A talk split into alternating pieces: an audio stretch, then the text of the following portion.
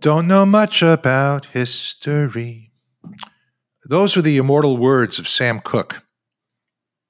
It also happens to be true. Many of us don't know much about history. Just think of the way that we use the word. You know, someone gets fired from a job, and what do we say? She's history. Today, we are talking about American Jewish history, and we're talking about the lessons of American Jewish history and what those lessons have to say to the present moment in Jewish life, which is to say, the post October 7th Jewish reality. From the Religion News Service, this is Martini Judaism for those who want to be shaken and stirred. And I'm your host, Rabbi Jeff Salk, and with us today, I, I can't begin to tell you, I'm about to go all fanboy on him. Someone I've admired for years, someone I've liked for years. It's really a major honor to have perhaps the most important historian of American Judaism alive today, and that's Professor Jonathan Sarna, who serves as university professor, Joseph H. and Belle R. Braun Professor of American Jewish History at Brandeis University, the director of the Schusterman Center for Israel Studies. He has also taught at Hebrew Union College Jewish Institute of Religion, at Harvard, at Yale, at the University of Cincinnati, and at the Hebrew University in Jerusalem. Professor Sarna is also the past president of the Association for Jewish Studies, and he is the chief historian of the National Museum of American Jewish History in Philadelphia. And may I take the liberty, please, of dedicating this podcast to the memory of our dear friend, our teacher, Rabbi David Ellenson, who was taken from us far too young and far too quickly, the past president and provost of Hebrew Union College Jewish Institute of Religion. I have to say, one of the most profound public intellectuals in the Jewish world today. He left a gaping hole in our lives. And I will say this as well, and I wrote about this in my column in his memory. I don't think there was anyone as universally admired and simultaneously as universally loved in the non Orthodox Jewish world, and perhaps even the Orthodox Jewish world, is David Ellenson. We miss him terribly. So let me tell you why we're talking today. Let me tell you why I invited Professor Sarna to join us. I am obsessed with the following question. In fact, I sent Professor Sarna a long essay that I wrote on the subject. You see, I'm a student of Jewish history, but not like Professor Sarna. I mean, that's like saying I play guitar, but not like Eric Clapton. And I have been noticing something. Diaspora Jewish communities, even if they last for a thousand years or two thousand years, have a period of prosperity and peace, an upward arc that lasts no longer than about 200 years. That's the shelf life of diaspora Jewish success in any given place. Now, in the wake of October 7th, with the rise of raw Jew hatred in this country, the question that's on my mind and the question that everyone asks me at dinner text messages. Are we about to enter the period of a big chill? No, no, no, no, no. Not God forbid what German Jews experienced after Kristallnacht, but are we in a new and unsettling period of American Jewish history? Just yesterday, Bret Stephens wrote in the New York Times there's a historical pattern. In the early 1920s, the most important scientist in Germany was Albert Einstein. The most important politician was Walter Rathenau, and the most important philosopher was Edmund Husserl. All Jews. They wound up exiled, murdered, or shunned. Today, the U.S. Secretaries of State, Treasury, and Homeland Security are Jewish, as is the majority leader in the Senate, the president's chief of staff, but too often in Jewish history, our zenith turns out to be our precipice. And so we're talking today with Professor Jonathan Sarna. He and I are just going to we're going to jam around this question. Professor Sarna, welcome. It's great to have you here. Thank you, and really a pleasure and an honor to be with you. I think it's very good for Jews to think about the challenge that you pose. The great danger for Jews is when they uh, come to be too smug.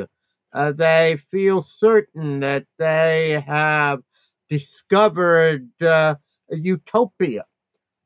For me, because it's easier to look backwards than to look forward, I've been thinking about 1881, a great watershed in Jewish history. That was the year when Alexander II was assassinated in Russia. And with that assassination came uh, an orgy of anti Semitism as well as very significant anti Semitic legislation that Jews had not expected. They had been watching life improve and improve year by year, and they thought perhaps that liberalization was coming. And then it all collapsed. And there were two solutions proposed in 1881. One of those solutions was Zionism, the establishment of what was called the lovers Chibat Zion, and the other solution was immigration, mostly to America. And what nobody could have foreseen almost 150 years ago was that a century and a half later, the Russian Jewish community would essentially be no more. The largest Jewish community in the world in 1881, and today, um, uh, maybe 100,000.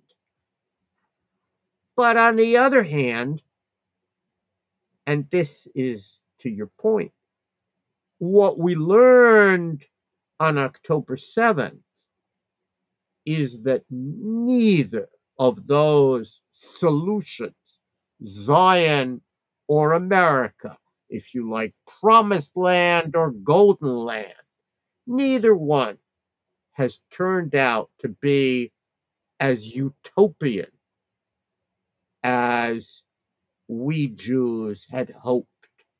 Zion couldn't protect its Jews, and America couldn't prevent outbreaks of anti Semitism. Now, it's important not to exaggerate.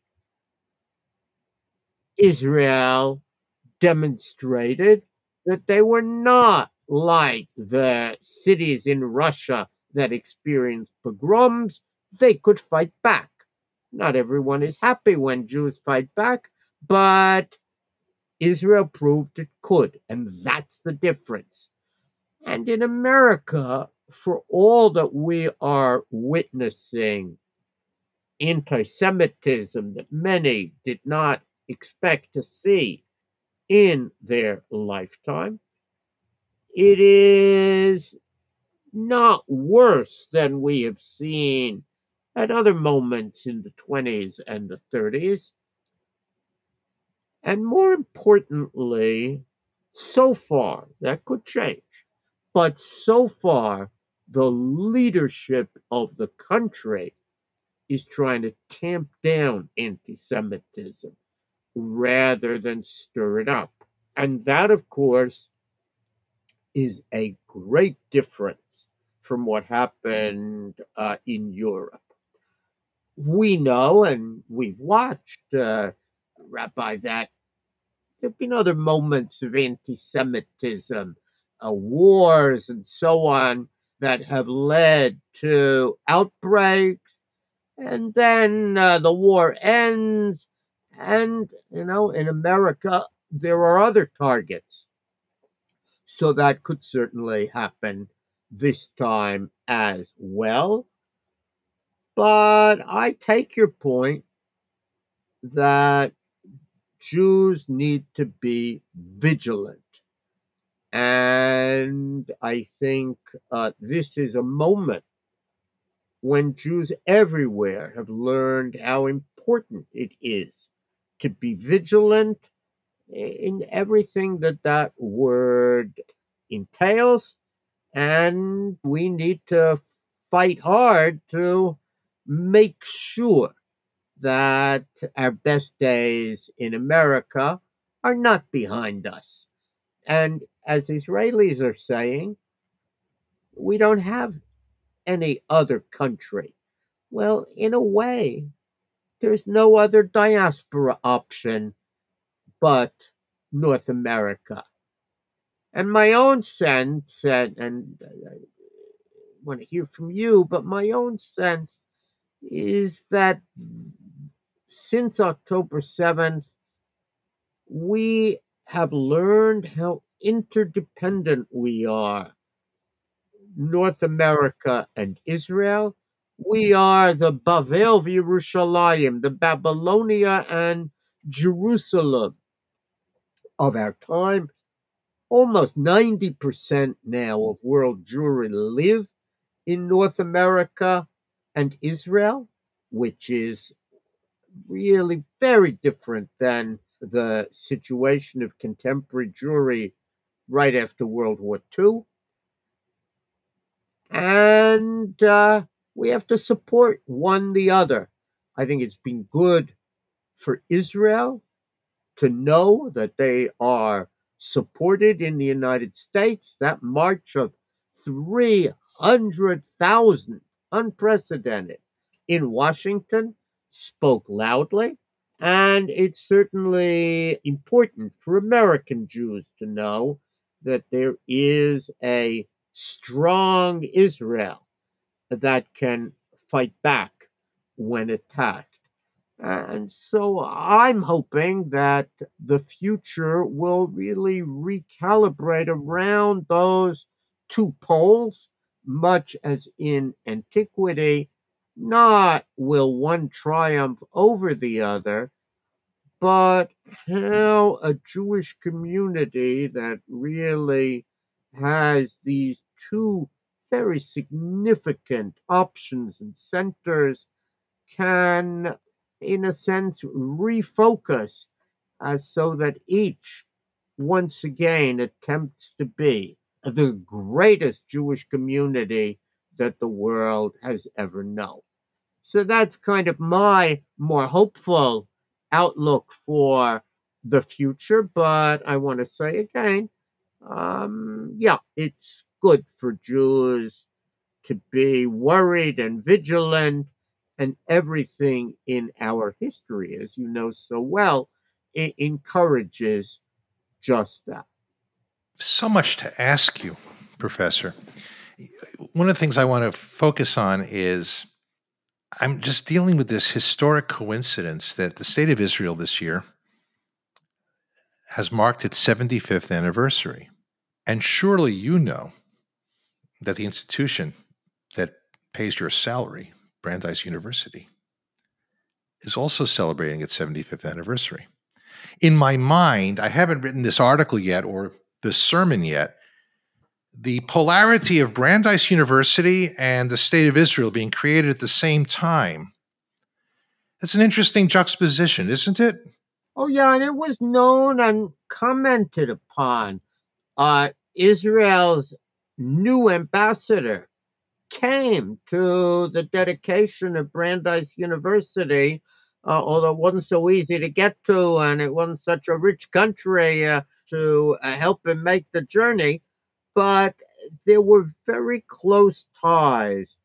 And I think both Brandeis and Israel were seen as responses to the new world that had come into existence after the Shoah, after the Holocaust. No longer could Jews depend upon Eastern Europe to be the center of learning, of culture, of Jewish civilization now, much sooner than anyone had anticipated and in a much more tragic manner. The baton had been passed. American Jewry emerged from the war the largest, the wealthiest, the most powerful diaspora Jewish community in the world.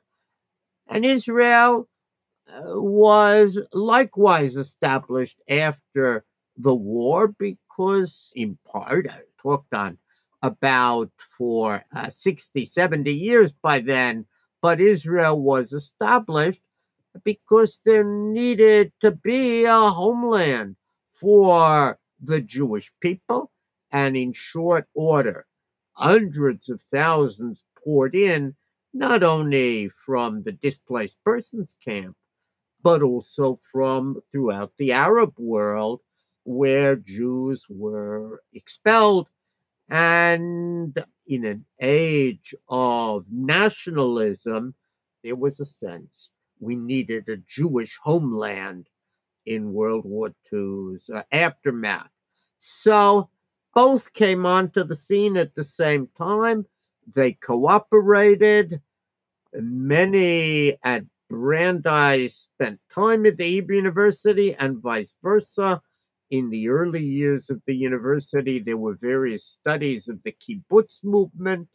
There was a lot in common, and I think that it, it's kind of interesting to look at the two together. And of course, I mentioned the Babylonia and Jerusalem. Bavel Yerushalayim, the essay and the great thinker behind it was Simon Rawidowicz, who had left, uh, who was a Zionist thinker great uh, significance, and who had come to Brandeis to take charge of Jewish studies there. And he had a complicated relationship with Israel. On the one hand, he was deeply respected, and David Ben Gurion greatly uh, cherished his writings. And on the other hand, they profoundly disagreed even on the name of the new state, which Ben Gurion named Israel. But Rabbi Rawidowicz said, no, Israel is the totality of the Jewish people, not just a state. Okay, so now we're coming into it. So here's what I'm thinking. Number one, you just named it, Professor Sarna. It is my sense, and the sense of many people, and I've written about this and will continue to write about it, that the anti Israel stuff that we're seeing now, profoundly on college campuses, where I think it's going to get chilly for Jews. Let me just say this I know Jewish kids are still going to be able to get into Harvard, Yale, Princeton, MIT, Cornell. Big question is will they want to? Number two, you just nailed it. That the name of the state is simultaneously the name of the people. You know, shameless plug, my new book, Tikkun Ha'am, Repairing Our People, Israel and the Crisis of Liberal Judaism. While ostensibly is about the state of Israel, I tell everyone, no, it's about the people Israel. So here's the deal. There's anti-Israel stuff going on, but I think it's anti-Israel. In other words, I don't think it's just about Medinat Yisrael, the state of Israel. I think it's about Am Yisrael. So here's what everyone's asking right now. In the pages of our most distinguished publications, is anti Zionism coterminous, the same as anti Semitism? Or let me put it to you in a more elegant way is it merely an arm, a different manifestation of anti Semitism? I have my own answer, but I'm turning to you, Professor Sarna. uh, you're right that this is, uh, you know, a question one gets asked, and uh, all scholars know that there were Jewish movements uh, like Satmar that didn't accept Zionism. There were, of course, classical Reform Jews who didn't accept Zionism and clearly were Jews. But I'm very worried about being diverted from the reality of anti Semitism in our day uh, by such sophisticated questions. When the Hamas murderer called his mother on a call that we all listened to, he didn't say, Mom, I killed 10 Israelis. Mom, I killed 10 Zionists. He said, Mom, I killed 10 Jews. Bingo. And I have to say, anyone who studies the sources, I'm a historian, we go to the primary sources, sees that Zionist, Jew, and uh, Israeli in the anti Semitic discourse are used as synonyms. Remember, and that has a long history. It was before the state of Israel, the protocols of the elders of Zion. So the anti Semitic literature doesn't know these fine distinctions, and it is very foolish, I think, for Jews to be distracted by such questions when there are very significant issues facing uh, the Jewish community, both in Israel and in the United States, and most of all, as you observe on college campuses. I am a player a bit on that issue. I was testified at the Senate roundtable on anti Semitism on college campuses. And I am a little more hopeful because I think that we now understand that this is not just about free speech. It is really about the guarantees of the Civil Rights Act that ensure that nobody on a college campus or in a workplace needs to suffer intimidation and harassment. And in the wake of the hearing where I spoke, the Department of Education sent a Dear Colleague letter to every college and university, reminding them of Title VI and their requirements. And lo and behold, in the wake of that letter, which threatens to deny federal funds, uh, we are seeing on many campuses, sometimes publicly, sometimes quietly, new concern about the question of whether Jews are being intimidated and harassed, and more deeply, I think a somewhat different approach to the university. Uh, it'll take some time before professors give in. But whereas we've had lots of faculty who believed that under the cloak of free speech and academic freedom, they could harass and intimidate uh, students, and we've had certainly organizations like Students for Justice in Palestine that consider intimidation part of what they do. And now I think uh, that will not be tolerated, and uh, that will make for a much better campus environment where people know that they are engaged in joint explorations for truth and that intimidation and harassment uh, simply uh, have no place at the university. It will take time. Uh, it took time before um, uh, workplaces, as women came in, uh, removed um, uh, pictures that women found to be intimidating and that created an environment of hostility who wanted to look at, at Playboy pictures when you were working.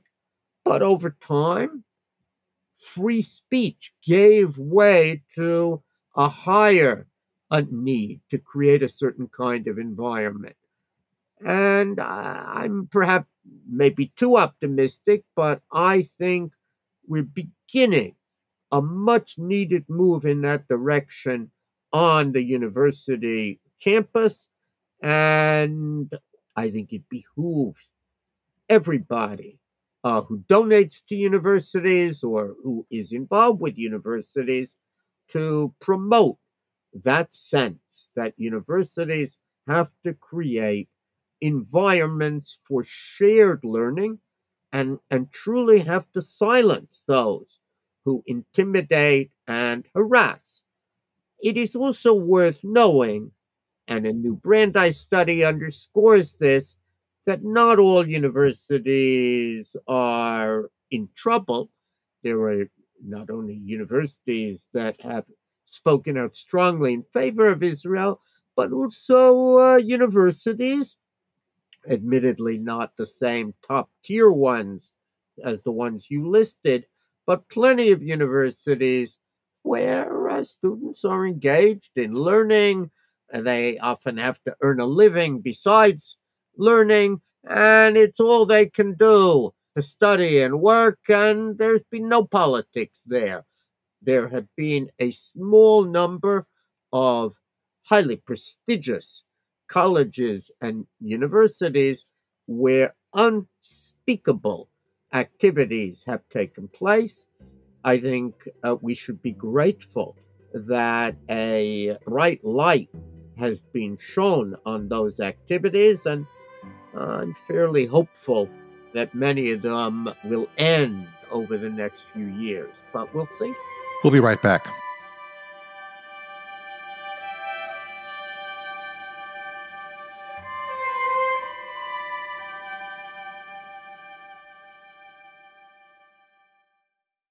We've been hanging out with Professor Jonathan Sarna, University Professor of American Jewish History at Brandeis University. Perhaps at this point, I think it's fair to say the Dean of American Jewish Historians. And yes, this is Martini Judaism for those who want to be shaken and stirred from the Religion News Service. I'm your host, Rabbi Jeff Salkin. Uh, Professor Sarna, in partial preparation for this conversation, I revisited an essay that you wrote relatively recently about the history of American anti Semitism. Loved it. I was utterly fascinated uh, by it. So let me ask you something. You mentioned that throughout American history, Americans, as it were, have exhibited, your quote, diverse and conflicting attitudes towards Jews. I think there has often been a mythic structure in which we believe that this has been a land devoid of anti Semitism, or when it's happened, it's been episodic. In rereading your essay, I realize how much this is actually in American DNA, though, like many autoimmune diseases, it goes undercover until the immune system is totally shot. What, what is this thing about this diverse and conflicting attitudes towards Jews? Yeah, uh, my friend Professor Pamela Nadell at American University is actually writing a new history of American anti Semitism. And the title, I believe, is Anti Semitism An American Tradition. And wow. that too will shake people up, but he's certainly right.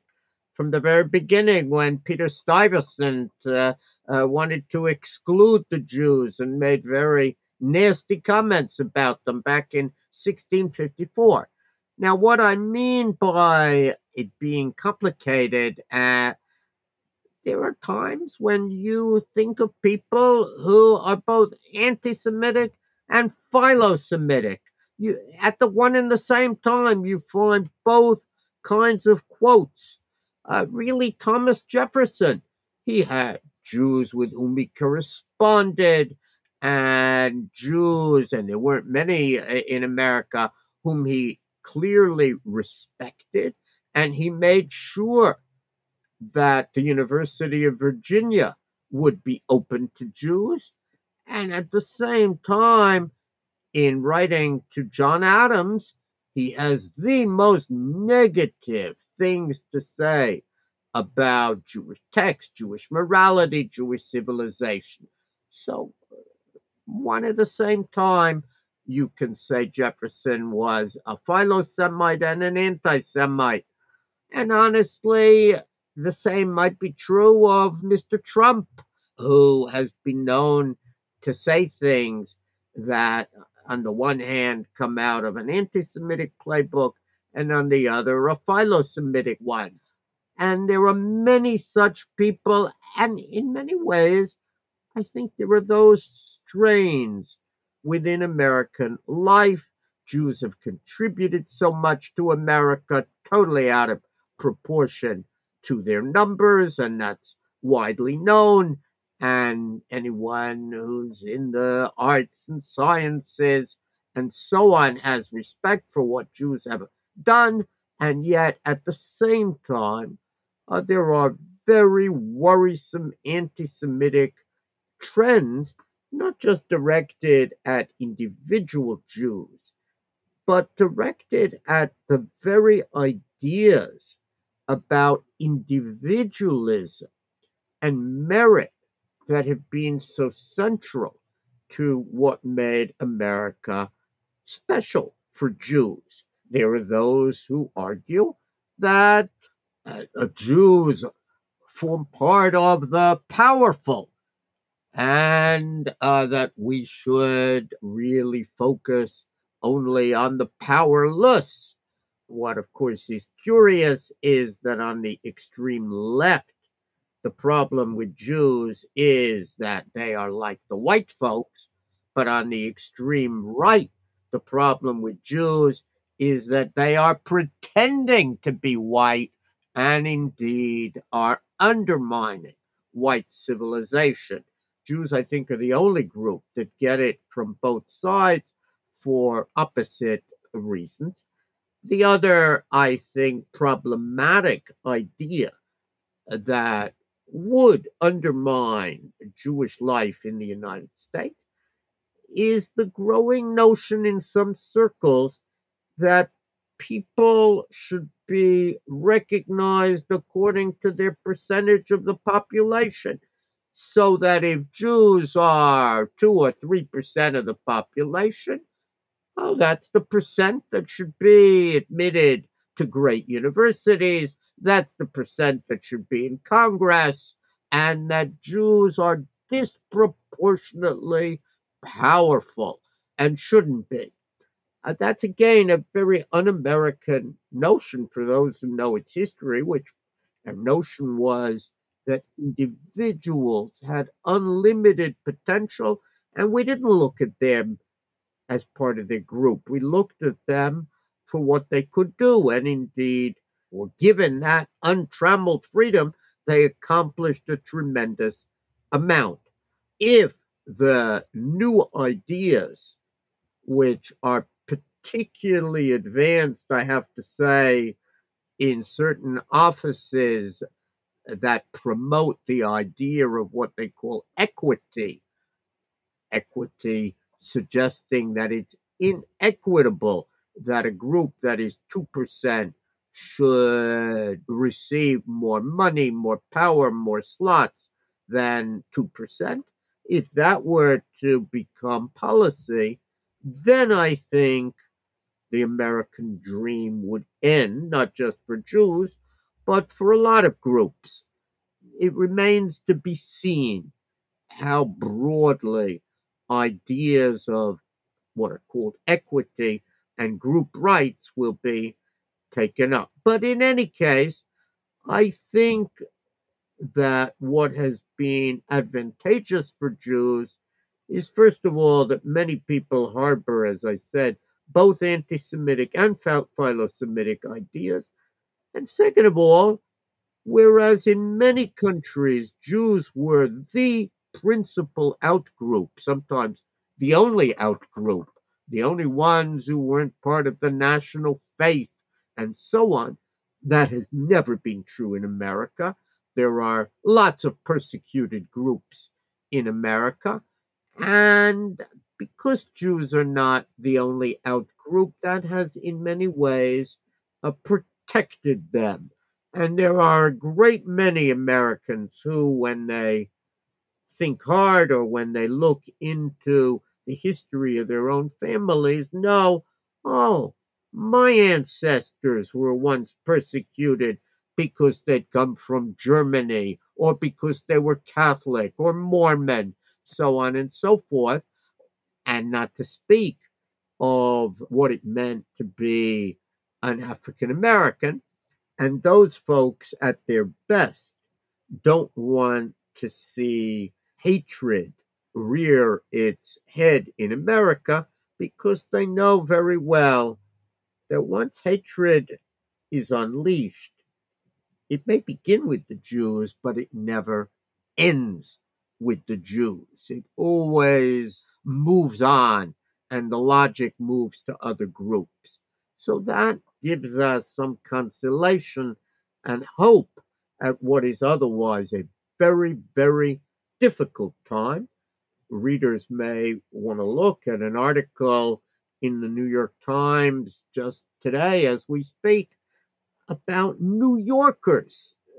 The largest urban Jewish community, certainly the largest in the diaspora, and to have so many New Yorkers talk about how they are unexpectedly encountering anti Semitism with gratuitous attacks on Jews, with signs, death to the Jews, and the like, has to give one a great pause. It's really a very disturbing situation that we're encountering today. And I love that you said that there have been numerous victims historically in this country of the war against difference.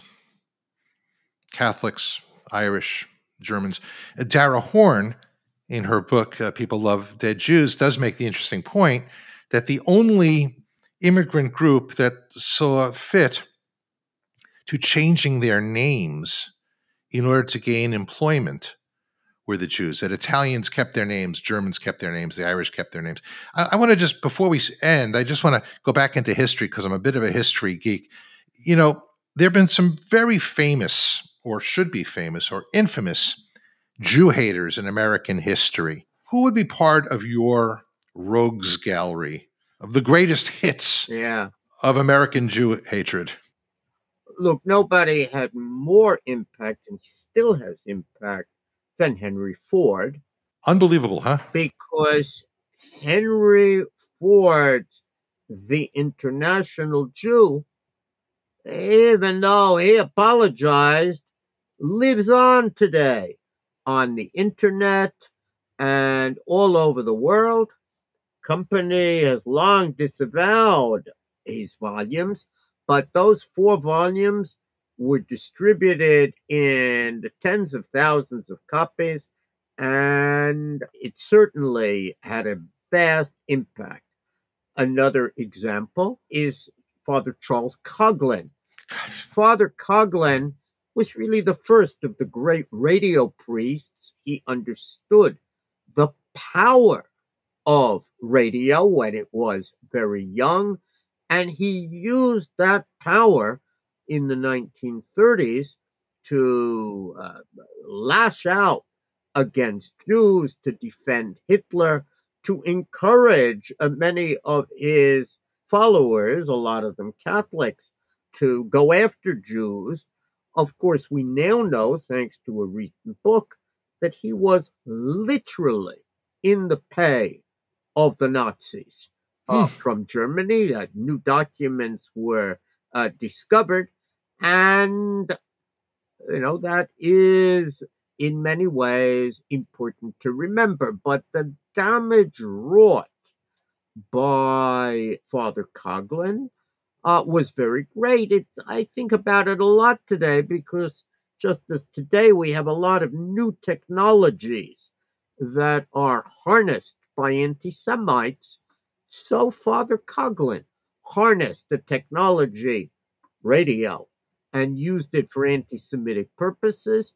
The government cracked down on radio uh, once uh, America entered World War II, and there were very significant restrictions on hate speech in the radio, which I'm sure some in the free speech community don't like, but may well have been good for American society and whether we will do the same to social media remains to be seen. But there is little doubt that social media is playing a huge role in stirring up anti Semitism, in stirring up hatred of Israel and of anyone connected to Israel.